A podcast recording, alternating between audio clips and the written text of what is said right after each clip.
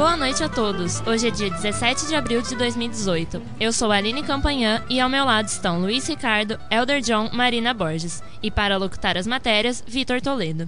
Está começando mais um Arquibancada, o primeiro de 2018, da Editoria de Esportes da Rádio Nesp Virtual. Começou mais um Campeonato Brasileiro e ele vem cheio de emoções e muita polêmica, como de costume. Hoje vamos debater a primeira rodada do Brasileirão 2018. Para começar, a vitória do São Paulo sobre o Paraná. Texto de Lucas Piccolo. Em partida pouco movimentada e fraca tecnicamente, São Paulo vence Paraná por 1-0 no Morumbi. O jogo não contou com grande inspiração por parte dos atletas, e o gol veio após cobrança de falta de Cueva para Bruno Alves. O zagueiro testou firme e abriu a contagem aos 36 do primeiro tempo. Mesmo não atuando bem e poupando alguns jogadores por opção do técnico Diego Aguirre, o São Paulo não sofreu e a equipe paranaense pouco ameaçou o gol defendido por Sidão. A única boa jogada do tricolor da Vila Campanema aconteceu aos 3 minutos da etapa final, quando o ex-São Paulino Silvinho bateu sem ângulo para a defesa de Sidão. A vitória na estreia foi fundamental para o time do Morumbi, já que tira um pouco do peso do jogo de quinta-feira, pela Copa do Brasil, quando a equipe receberá o Atlético Paranaense, precisando reverter a vantagem de 2-1 construída pelo Furacão no jogo de ida. Já o Paraná reestreou na primeira divisão após 10 anos fora e precisará evoluir muito para permanecer na elite em 2019. O tricolor paulista volta a campo no próximo domingo diante do Ceará, no Castelão, em busca da segunda vitória e do 100% de aproveitamento. O Paraná enfrenta o atual campeão Corinthians no Dorival de Brito, domingo às 11 da manhã, e luta pelos primeiros pontos no campeonato. O São Paulo ganhou, mas não convenceu na estreia. E aí, o que vocês acharam do jogo? O São Paulo entrou com 4 titulares apenas nesse jogo, né? Acho que o Paraná teve a postura que se esperava, começou mais defensivo, fechando ali e tentando explorar os contra-ataques. Mas o São Paulo não teve muita chance no primeiro tempo, não. E acho que durante o jogo todo, não, como a Aline disse, não convenceu. Chegou ao gol com uma bola parada e estava com pouco espaço, sem produtividade. E no segundo tempo caiu bastante rendimento. Acho que o Paraná aproveitou isso e nos minutos finais pressionou bastante o São Paulo. Eu acho que até um time que não subia há 10 anos, pressionar como foi no time da casa, nos finais, acho que o São Paulo não podia ter passado pelo sufoco que passou para vencer. A equipe do São Paulo ainda oscila demais, tem sorte porque os 2 primeiros jogos do Campeonato Brasileiro são 2 adversários que muito provavelmente vão brigar lá embaixo, o Paraná e o Ceará, então é uma boa chance de fazer gordura, porque o time do São Paulo oscila muito. Começou o ano no Campeonato Paulista nessa mesma oscilação, foi eliminado depois de um confronto bem equilibrado com o Corinthians. E agora na Copa do Brasil e no Campeonato Brasileiro tem um confronto muito difícil na quinta-feira contra o Atlético Paranaense, e a estreia do time do São Paulo, mesmo com alguns jogadores reservas, eu acho que demonstram um pouco da preocupação que o torcedor são paulino tem que ter com o time, porque querendo ou não, esses jogadores serão parte do elenco durante todo o resto da temporada. Então eu acho que a equipe do São Paulo tem bons jogadores, como o Cueva, que quando quer jogar, como foi o caso no sábado, fez uma boa partida, mas também ainda conta com um elenco muito enxuto e que oscila demais. A prova de fogo do São Paulo vai ser na quinta-feira contra o Atlético Paranaense. Tem que reverter o placar, que foi de 2-1 pro Furacão lá na Arena da Baixada, e o time do Atlético Paranaense é um time muito organizado. O técnico Fernando Diniz conseguiu dar um padrão pro time, o time joga muito bem, toca bem a bola, e vai ser complicado para a equipe de São Paulo, que vai ter que provar o seu valor depois daquela eliminação no finalzinho para a equipe do Corinthians. O time ficou com um gostinho de quase fomos para a decisão contra o Palmeiras. Faz tempo que o São Paulo não ganha um campeonato estadual, o último título foi a Sul-Americana de 2012, então a torcida já vai criando aquela expectativa e nunca chega, e o time em campo não vem correspondendo à expectativa da torcida. Fez algumas boas contratações no começo da temporada, o próprio Diego Souza foi contratado para chegar e resolver como centroavante, não está jogando bem, não está sendo nem titular, então vamos ver o que o Aguirre vai conseguir fazer com essa equipe. Na abertura da rodada, o Grêmio surpreendeu o Cruzeiro. Texto de Lucas Piccolo.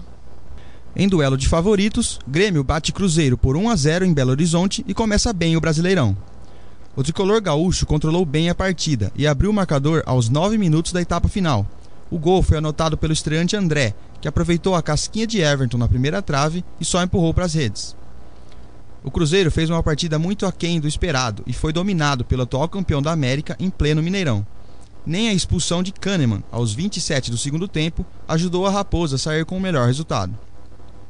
A derrota não estava nos planos de Mano Menezes, que precisa vencer a Universidade de Chile de qualquer forma na próxima quinta-feira, em Santiago, pela terceira rodada da fase de grupos da Libertadores.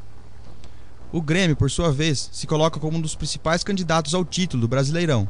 O time de Renato Portaluppi deve brigar até o final pela taça, que não vai para o Rio Grande do Sul desde 1996.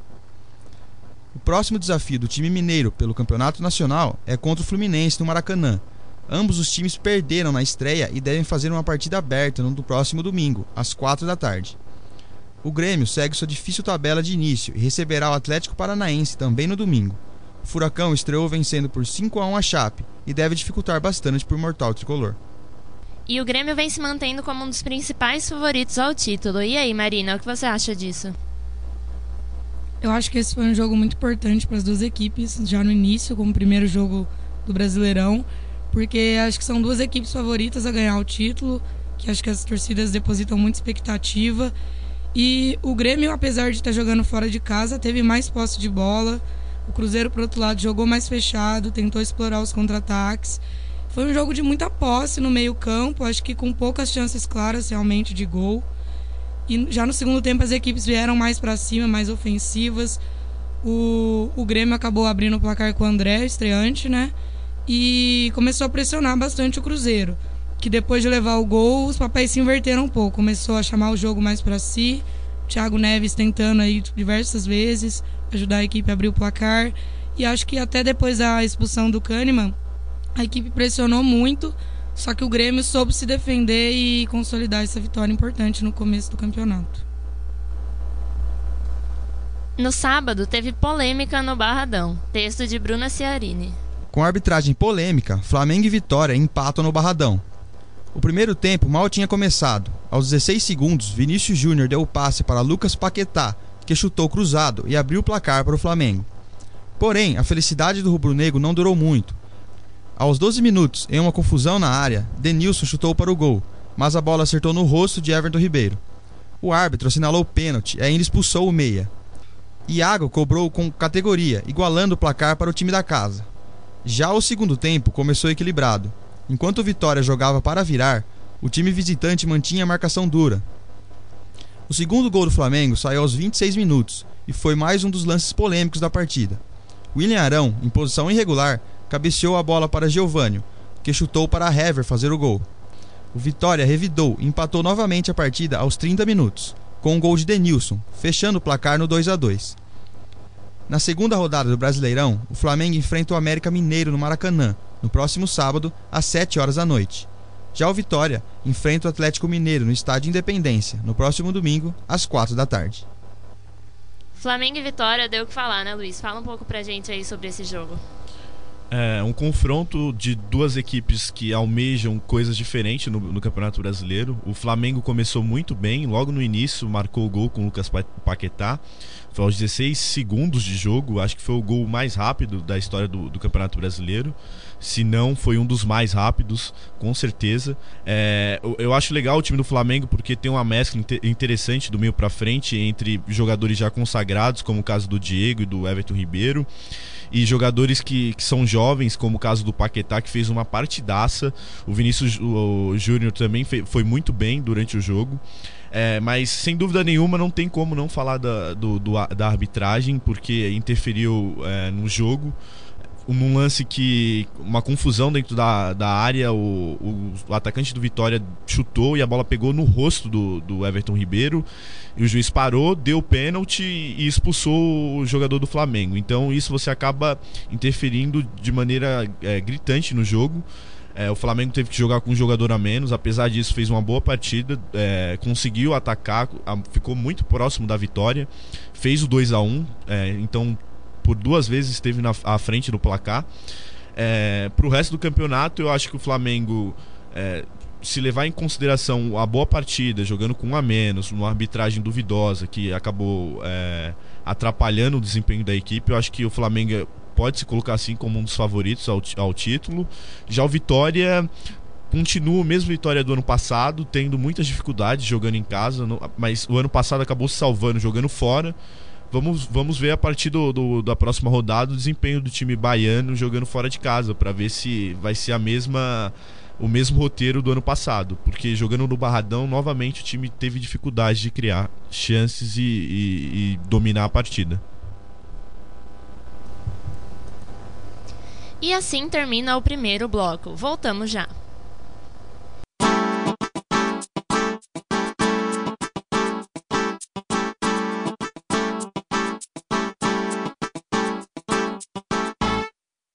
Estamos de volta com a Arquibancada. Na segunda-feira, o Botafogo conseguiu empate no finalzinho contra o Palmeiras. Texto de Lucas Ávila.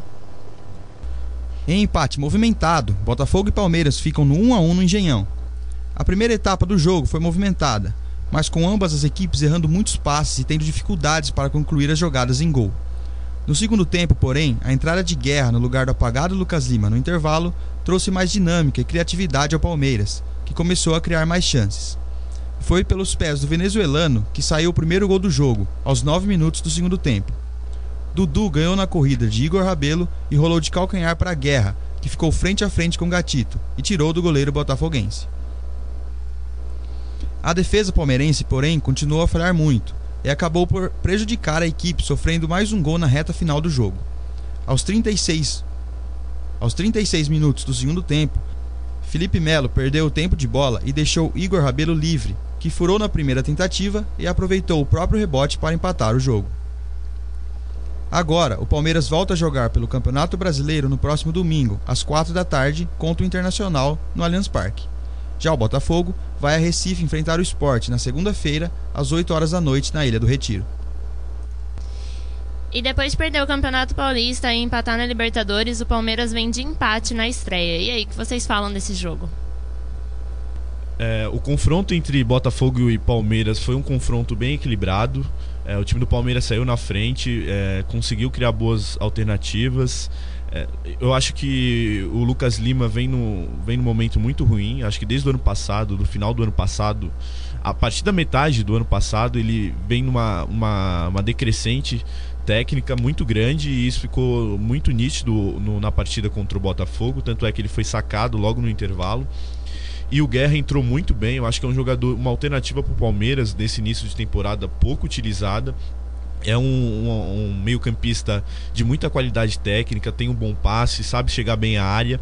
E ele foi isso que aconteceu. Foi um golaço o primeiro gol do Palmeiras, uma jogada muito bem trabalhada. Já lá atrás, eu acho que o time do Palmeiras continua tendo dificuldades. A zaga do Palmeiras, em alguns momentos, acaba se desligando do jogo, como foi o caso do gol do Botafogo. Foi um gol muito de pelada, a bola subiu, o zagueiro do Botafogo que estava na área, o Igor Rabelo, furou e continuou no lance, chutou de novo. É um tipo de gol que você, almejando grandes coisas durante a temporada, não pode tomar. Mas acho que foi uma estreia equilibrada e eu acho que o resultado acabou sendo justo no final, levando-se em consideração a produção das duas equipes e o nível técnico da partida. Lembrando que o confronto da Libertadores contra o Boca Juniors foi praticamente a mesma coisa. O Palmeiras jogou bem, abriu o placar, só que logo na sequência tomou um gol de desatenção. Naquele lance foi o Antônio Carlos, nesse foi o Felipe Melo. Então parece que falta um pouco de concentração para a equipe nos minutos finais. O time até que está jogando bem, mas ainda tá meio apático. Falta a participação do Lucas Lima, como o Ricardo citou. Jogou o primeiro tempo, não foi bem. O técnico Roger já trocou, colocou o Guerra, deu mais dinamismo pro meio campo. Guerra chegou bem, fez o gol. E fica aí pro Lucas Lima um sinal de alerta, né? Ligou, porque o Tite foi para assistir aquela partida. Era uma boa chance para ele mostrar trabalho e ele já foi substituído no intervalo porque não estava atuando bem.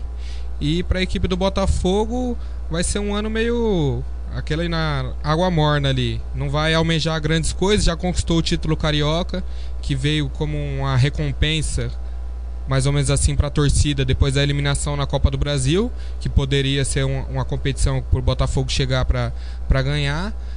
Conquistou o Carioca, agora é disputar o Brasileirão para ver no que vai dar. Eu acho que o segundo tempo foi o contrário do primeiro, né? Foi um jogo que os comandantes técnicos influenciaram bastante no decorrer do jogo. Depois que o Roger Machado fez a alteração, tirou o Lucas Lima, acho que o Guerra entrou e deu um dinamismo mesmo para a partida. E depois de sofrer o gol, o Valentim também fez alterações, deixou a equipe mais ofensiva e, de tanto o Botafogo insistir, conseguiu empatar a partida.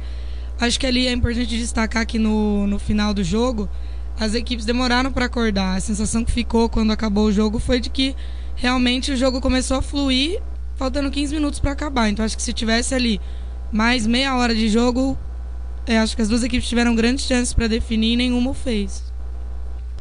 No domingo de manhã, grande estreia do Atlético Mineiro. O texto é de Lucas Ávila. O que eu falei? Atlético? Vou ler de novo. No domingo de manhã, grande estreia do América Mineiro. O texto é de Lucas Ávila. América Mineiro estreia bem e vence o Sport em casa por 3-0.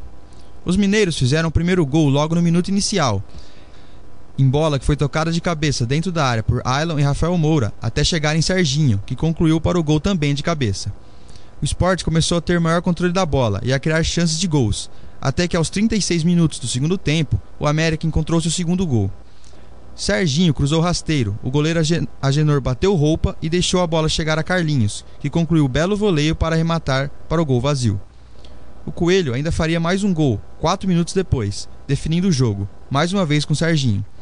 O atacante fechou sua tarde inspirada, recebendo passe à frente para concluir forte e cruzado, sem chances para o goleiro Agenor. Agora, o Coelho terá pela frente o Flamengo, fora de casa, no Maracanã, no sábado às 19h. Já o Sport buscará a reabilitação contra o Botafogo em casa, na Ilha do Retiro, na segunda-feira às 20h. O América venceu e venceu bem, né, Helder? Fala um pouco pra gente aí sobre esse jogo, domingo de manhã. Foi o jogo naquele horário que ninguém gosta, né? Jogo 11h da manhã, mas o Coelho saiu bem, jogando em casa, né? O time tinha que se impor em campo e conseguiu fazer isso muito bem. Fez logo os 3 gols no primeiro tempo e matou a partida. Numa atuação ali não muito boa do goleiro do Sport, o Agenor.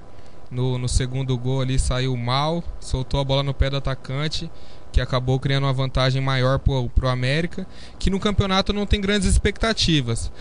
O campeonato do América é esse, jogar em casa, conquistar os pontos para ver se consegue se manter na Série A até estabilizar. E pro Sport já fica aquele sinal de alerta, que seria um confronto direto, porque os dois times não têm grandes pretensões no campeonato e o time tomou 3-0. Apesar da falha do goleiro, é um resultado bem elástico e o Sport não conseguiu marcar nenhum gol. Agora vai jogar em casa contra o Botafogo, vamos ver como que o time sai na Ilha do Retiro. Já o Vasco virou com um pênalti polêmico no fim diante do Atlético Mineiro. Texto de Lucas Piccolo. Em tarde de arbitragem polêmica, Vasco vira sobre o Atlético Mineiro com um gol de Pikachu aos 53 do segundo tempo. O Galo saiu na frente com um belo chute de fora da área do colombiano Otero, aos 12 minutos da etapa inicial.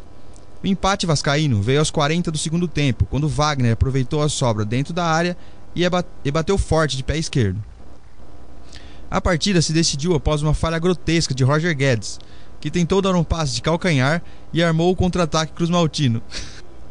No lance, Rildo recebeu na esquerda e o árbitro viu o pênalti do zagueiro Bremer no atacante do Vasco. Após muita reclamação por parte dos atleticanos, Iago Pikachu bateu a penalidade e marcou seu 8º gol na temporada, decretando a vitória dos cariocas. O triunfo alivia a pressão para cima do técnico Zé Ricardo, que mesmo fazendo um trabalho consistente, foi bastante criticado após a perda do título estadual. Com a derrota, o Galo deixa de somar 3 pontos importantes fora de casa, que aliviaram... Com a derrota, o Galo deixa de somar 3 pontos importantes fora de casa, que aliviariam um pouco o vice do Mineiro e a derrota para o São Lourenço na estreia da Copa Sul-Americana. No próximo compromisso, o Galo recebe o Vitória no Independência e precisa vencer para tranquilizar o trabalho do jovem técnico Thiago Largue. Já o Vasco visita uma Chapecoense que precisa se recuperar da goleada sofrida na primeira rodada da competição. A partida ocorrerá no próximo domingo, às 16h na Arena Condá. E o Atlético Mineiro não vem de boa fase. 3 derrotas seguidas no currículo. E aí, Luiz Ricardo? Os dois times vinham de vice-campeonatos, né, no estadual. O time do Atlético Mineiro, eu acho que a derrota no estadual foi ainda pior, porque fez uma vantagem muito grande no primeiro jogo contra o Cruzeiro, era uma boa vantagem que acabou perdendo no segundo jogo, e aí logo depois foi para a Argentina e perdeu novamente na estreia da Sul-Americana, e agora perde novamente na estreia do Campeonato Brasileiro. A equipe, eu acho que tem um pouco de dificuldades na hora de produzir. Não foi um jogo tão ruim assim para o time do Galo. O Galo fez uma boa partida, uma partida bem razoável jogando fora de casa. Jogar em São Januário nunca é fácil, apesar do time do Vasco nos últimos anos ter um pouco de dificuldade, ainda é uma equipe muito forte jogando em casa. E a virada veio já na parte final do jogo, aos 40 minutos, o Vasco conseguiu marcar o primeiro gol aos 43, e logo no final, num pênalti bem duvidoso, eu tenho lá minhas dúvidas. A gente conhece o histórico do Rildo, ele é um cara que se joga muito em alguns lances, e é um pênalti no mínimo duvidoso, que dá para se discutir se foi ou não. No entanto, o Atlético Mineiro fez um gol numa jogada não intencional. O Otero chutou, cruzou, e a bola acabou entrando, ele escorregou na hora do lance. E aí o Atlético Mineiro se fechou, se retrancou, pensando no contra-ataque. O Ricardo Oliveira até conseguia produzir alguns bons contra-ataques, só que a equipe do Atlético Mineiro tem um trio atrás do atacante, atrás do Ricardo Oliveira, no 4-2-3-1, um trio que acaba muitas vezes oscilando durante a partida. Então, em alguns momentos você vai ver o Casares fazendo lances brilhantes, em outros indo mal. E o Vasco, que não teve nada a ver com isso, foi na raça, na garra, conseguiu virar o jogo na parte final. E saiu bem com a vitória. É um bom momento, é um bom jeito de começar o Campeonato Brasileiro, e talvez seja um time que possa sim surpreender e brigar pelo G6. Encerrando nosso segundo bloco, a vitória do Santos sobre o Ceará. O texto é de Lucas Ávila. Santos quebra jejum de estreias no Brasileirão e bate o Ceará por 2-0 no Pacaembu. O primeiro gol da partida foi contra de Pio, aos 41 do primeiro tempo. E o santista Rodrigo ampliou o placar aos 4 minutos da segunda etapa. Gabigol foi o atacante com mais chances de marcar na partida, mas a pontaria não ajudou. O jogo foi de domínio do Peixe, que não vencia uma estreia de Campeonato Brasileiro há 13 anos, em cima do time nordestino, que está de volta à elite do futebol brasileiro depois de 7 anos. Na segunda rodada, o alvinegro de Jair Ventura enfrenta o Bahia, em Salvador, no sábado às 16h, enquanto o Ceará recebe o São Paulo no Castelão, no domingo, também às 16h. Até que enfim o Santos começou uma estreia ganhando. E aí, o que vocês acharam desse jogo? Acho que depois de 13 campeonatos, o Santos começa ganhando uma partida. Acho que o Santos começou dominando as ações, com boa movimentação dos meias. Os laterais foram acionados várias vezes, inclusive o primeiro gol saiu depois da enfiada do Jean Mota pro Daniel Guedes cruzar, né, e o Pio fazer contra. E acho que pelo lado do Ceará, a principal dificuldade foi a perda do articulador Ricardinho já no começo por lesão.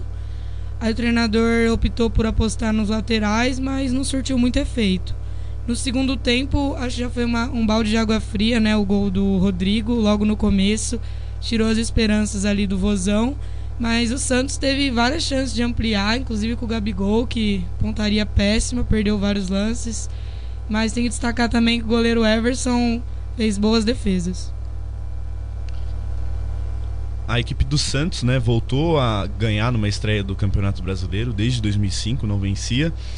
Foi um jogo com a cara do Santos, do Jair Ventura, com a cara do Santos de 2018. É um time que aposta no contra-ataque, que joga bem, que é reativo no estilo de jogo. O primeiro gol saiu num lance de dois jogadores que eu acho que serão importantíssimos para o Santos durante o ano, que são os dois laterais. De um lado, o Daniel Guedes, que cruzou a bola, do outro, o Dodô, que completou, que eu acho que, junto com o Sacha, talvez seja a melhor contratação. Eu acho até que a melhor contratação seja a do Dodô na lateral esquerda. E aí depois no segundo gol foi um gol de contra-ataque. Os três jogadores de ataque participaram do gol. O Gabigol roubou a bola, deu o passe pro Sacha, que cruzou pro Rodrigo, que é um jogador excepcional. Tem tudo para ser uma das revelações do Campeonato Brasileiro esse ano. E a ótima contratação do Dodô, que não foi aproveitado na base do Corinthians, foi vendido para a Itália e agora retorna ao futebol brasileiro atuando em alto nível. Uma grande contratação para a equipe do Santos, que perdeu seus principais jogadores do ano passado, que eram Ricardo Oliveira e Lucas Lima. Ficou aquele pensamento, será que vai dar para o time do Santos? Mas o time do Santos até que vem correspondendo bem, até com a... Acho que a melhor contratação ainda é o técnico Jair Ventura, que montou um bom esquema para a equipe, apesar de não ter grandes peças, tem um esquema tático muito bom, como ele atuou no Botafogo ano passado, esse ano no Santos ele vem trazendo esse esquema, e vamos ver como que o time do Santos consegue atuar aí. É o terceiro melhor paulista, se for colocar na ordem, que o Palmeiras sempre vem despontando, apesar do Corinthians ser o campeão paulista, atuar muito bem, e o Santos vem atrás, o São Paulo vem correndo muito atrás dessas três equipes. E eu quero ver o retorno do Bruno Henrique a esse time, como que ele vai jogar no ataque, o Jair Ventura entrou com o Sacha, o Gabigol e o Rodrigo. Os três jogaram muito bem, vem atuando muito bem, apesar do Gabigol não estar com a pontaria afiada, mas eu quero ver o Bruno Henrique atuando nessa equipe. Levando em consideração o que vocês falaram sobre o Gabigol, as chances perdidas, eu acho que durante o jogo as decisões erradas dele foram muito em função da seca de gols, né? São 7 jogos sem marcar e durante a partida ele ficou meio afobado para esse gol sair e acabou desperdiçando boas chances para o Santos. Eu acho que, como vocês falaram, o Santos hoje talvez é realmente o terceiro paulista no nível de força, mas o Jair Ventura é um cara que parece saber que o início do campeonato é muito importante. O Guardiola já até falava que um campeonato de pontos corridos se ganha nas 8 primeiras rodadas, então acho importante para todos os clubes fazerem uma boa gordura nessas 8 primeiras rodadas, como é o caso do Corinthians ano passado, que ganhou o campeonato no primeiro turno. Vamos então ao nosso terceiro e último bloco.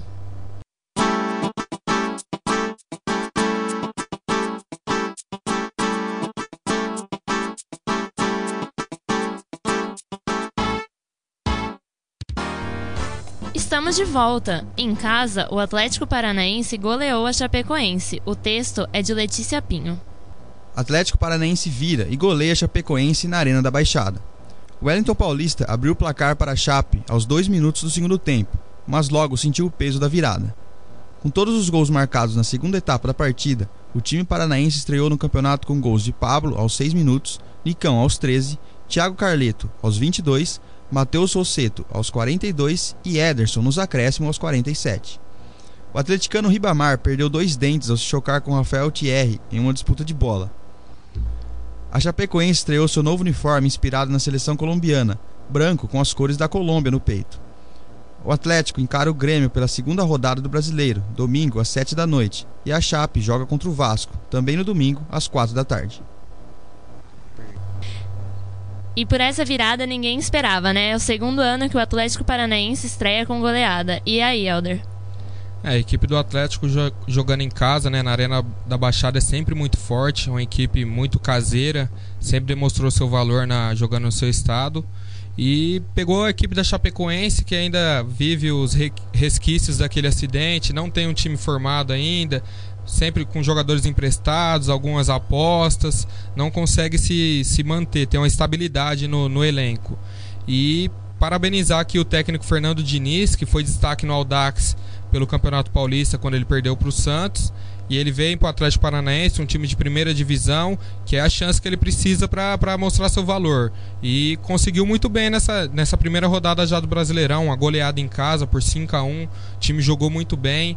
Aqui ele trouxe para a equipe do Atlético Paranaense um jogador que ele trabalhou no Audax, foi o Camacho, que ele conhece a equipe do Atlético e vai montar um esquema tático dele. No Beira-Rio, teve vitória do Inter sobre o Bahia. O texto é de Bruna Ciarini. Na primeira rodada do Brasileirão, Internacional vence Bahia por 2-0 em casa. Logo no início do primeiro tempo, Rossi, do Internacional, sentiu a virilha e precisou ser substituído. Foi então que o uruguaio Nico Lopes entrou para mudar o setor ofensivo e ser o grande destaque do jogo. Aos 37 minutos do primeiro tempo, o meia D'Alessandro avançou pela esquerda e tocou a bola para Patrick. O volante chutou de primeira para Nico, que cabeceou diretamente para o gol. O Internacional não parou por aí. Aos 15 minutos do segundo tempo, em tabela com Edenilson, Nico Lopes recebeu de dentro da área do Bahia e marcou o segundo gol do time gaúcho. O técnico do Bahia, Guto Ferreira, tentou melhorar o rendimento substituindo alguns jogadores, mas Marcelo Lomba fechou o gol, impedindo o tricolor de marcar. Para a segunda rodada do Brasileirão, o Internacional joga contra o Cruzeiro, no próximo domingo, às 7 horas da noite, no estádio Beira-Rio. Já o Bahia enfrenta o Santos, no próximo sábado, às 4 da tarde, no estádio Fonte Nova. E aí, Marina, fala pra gente o que você achou desse jogo. Eu acho que valeu a pena a espera do torcedor colorado para ver o Inter de volta à Série A. Foi uma partida que o Inter predominou o jogo inteiro, venceu o Bahia sem grandes dificuldades, não levou sustos, teve uma pressão ofensiva muito grande, criou várias chances e o placar ficou até pequeno assim, pro que a gente viu da partida. Poderia ter sido muito mais elástico. Acho que vale destacar a atuação do uruguaio Nico Lopes, que entrou logo aos 11 minutos e fez os 2 gols da partida. Teve várias outras oportunidades, o D'Alessandro perdeu 2 gols, o próprio Nico Lopes poderia ter feito em outra jogada. E o Bahia, sem forças para virar, consolidou a sua derrota. Finalizando nosso primeiro programa de 2018, a vitória do Corinthians sobre o Fluminense. O texto é de Letícia Pinho. Rodriguinho marca 2 e carimba a vitória do Corinthians sobre o Fluminense em casa. O meio-campista alvinegro abriu o placar aos 45 do primeiro tempo. O Flu empatou aos 3 da segunda etapa com Richard e o Timão voltou à frente aos 41. Os ingressos mais caros refletiram no público em Itaquera. A média de pagantes era de mais de 40 mil por jogo no Brasileirão 2017, enquanto nessa estreia a Arena recebeu pouco menos de 30 mil torcedores, com os ingressos mais baratos custando R$ 104,00. O Corinthians finalmente deu a volta olímpica com a Taça do Paulistão 2018 após o apito final. Na próxima rodada, o Corinthians enfrenta o Paraná às 11 da manhã no domingo, e o Fluminense encara o Cruzeiro, no Maracanã, às 4 da tarde. E o Corinthians começou o Campeonato Brasileiro ganhando, e aí? É o atual campeão da competição, né? O time jogando em casa contra a equipe do Fluminense, que não foi tão bem assim no Carioca. E o Corinthians, atual campeão paulista, novamente, bicampeão, se impôs dentro da arena. Jogou bem, pressionou a equipe do Fluminense, que a principal jogada do time carioca era os cruzamentos através dos laterais. Tinha lateral perto da área do Corinthians, jogava para dentro da área para ver no que dava, e num lance desse saiu o gol do Fluminense, que foi o gol do Richard, num bate-rebate dentro da área. A equipe do Fluminense acabou marcando um gol, só que prevaleceu a estrela do Rodriguinho, que os 4 últimos gols marcados pela equipe do Corinthians foram dele, na semifinal contra o São Paulo, na final contra o Palmeiras e agora os 2 gols em cima do Fluminense. Acho que o Fluminense, até por estar jogando fora de casa, era de se esperar um posicionamento mais fechado. Muitas vezes durante o primeiro tempo o treinador optou por uma linha de 5 ali para fechar os espaços pelo lado do Corinthians, e essa tática surtiu efeito durante boa parte do primeiro tempo, até porque o gol saiu só aos 45 minutos com o Rodriguinho, em bela jogada de Romero, vale destacar. E o segundo tempo o Fluminense foi até melhor, já iniciou fazendo o gol de empate, teve boas chances. O Corinthians, ele não assustou muito o Júlio César, teve alguns chutes de fora da área, mas fora isso foi só o segundo gol para virar o jogo, né? Foi uma bela enfiada do Maicon pro Sheik, que chegou e foi um cruzamento perfeito ali pro Rodriguinho, que, como o John disse, tá com uma estrela, os últimos 4 gols do Corinthians foram dele e ele fez a festa no estádio pro Corinthians. Apesar do gol do Fluminense ter sido num lance de lateral, né, o famoso cucabol, que a bola é jogada para dentro da área e deixa ver o que acontece, e daí saiu o gol do Fluminense, o time carioca mostrou um bom nível técnico, foi bem durante os 90 minutos. O Fluminense me surpreende bastante na temporada, porque lá no começo eu imaginava que era um time que brigaria para não cair. No entanto, fez uma partida de igual para igual com o atual campeão, e lá jogando em São Paulo. Então é um time que realmente vem me surpreendendo bastante. A equipe do Corinthians fez um jogo bem a cara do Corinthians, um jogo truncado, difícil, com gol no final, e o Rodriguinho vem numa crescente muito bom. É um jogador realmente que se destaca no time do Corinthians. Então acho que são dois times interessantes pro resto da temporada. O Corinthians para brigar novamente pelo título, e o Fluminense ali, quem sabe, almejando uma vaga na Libertadores. E vale destacar também que o Júlio César não fez nenhuma defesa, né? Foram dois chutes ao gol, os dois balançaram as redes. Pode ir. E assim encerramos mais um Arquibancada. Nos encontramos de novo no próximo programa para debater a segunda rodada do Brasileirão. Muito obrigado aos companheiros e aos ouvintes. Boa noite.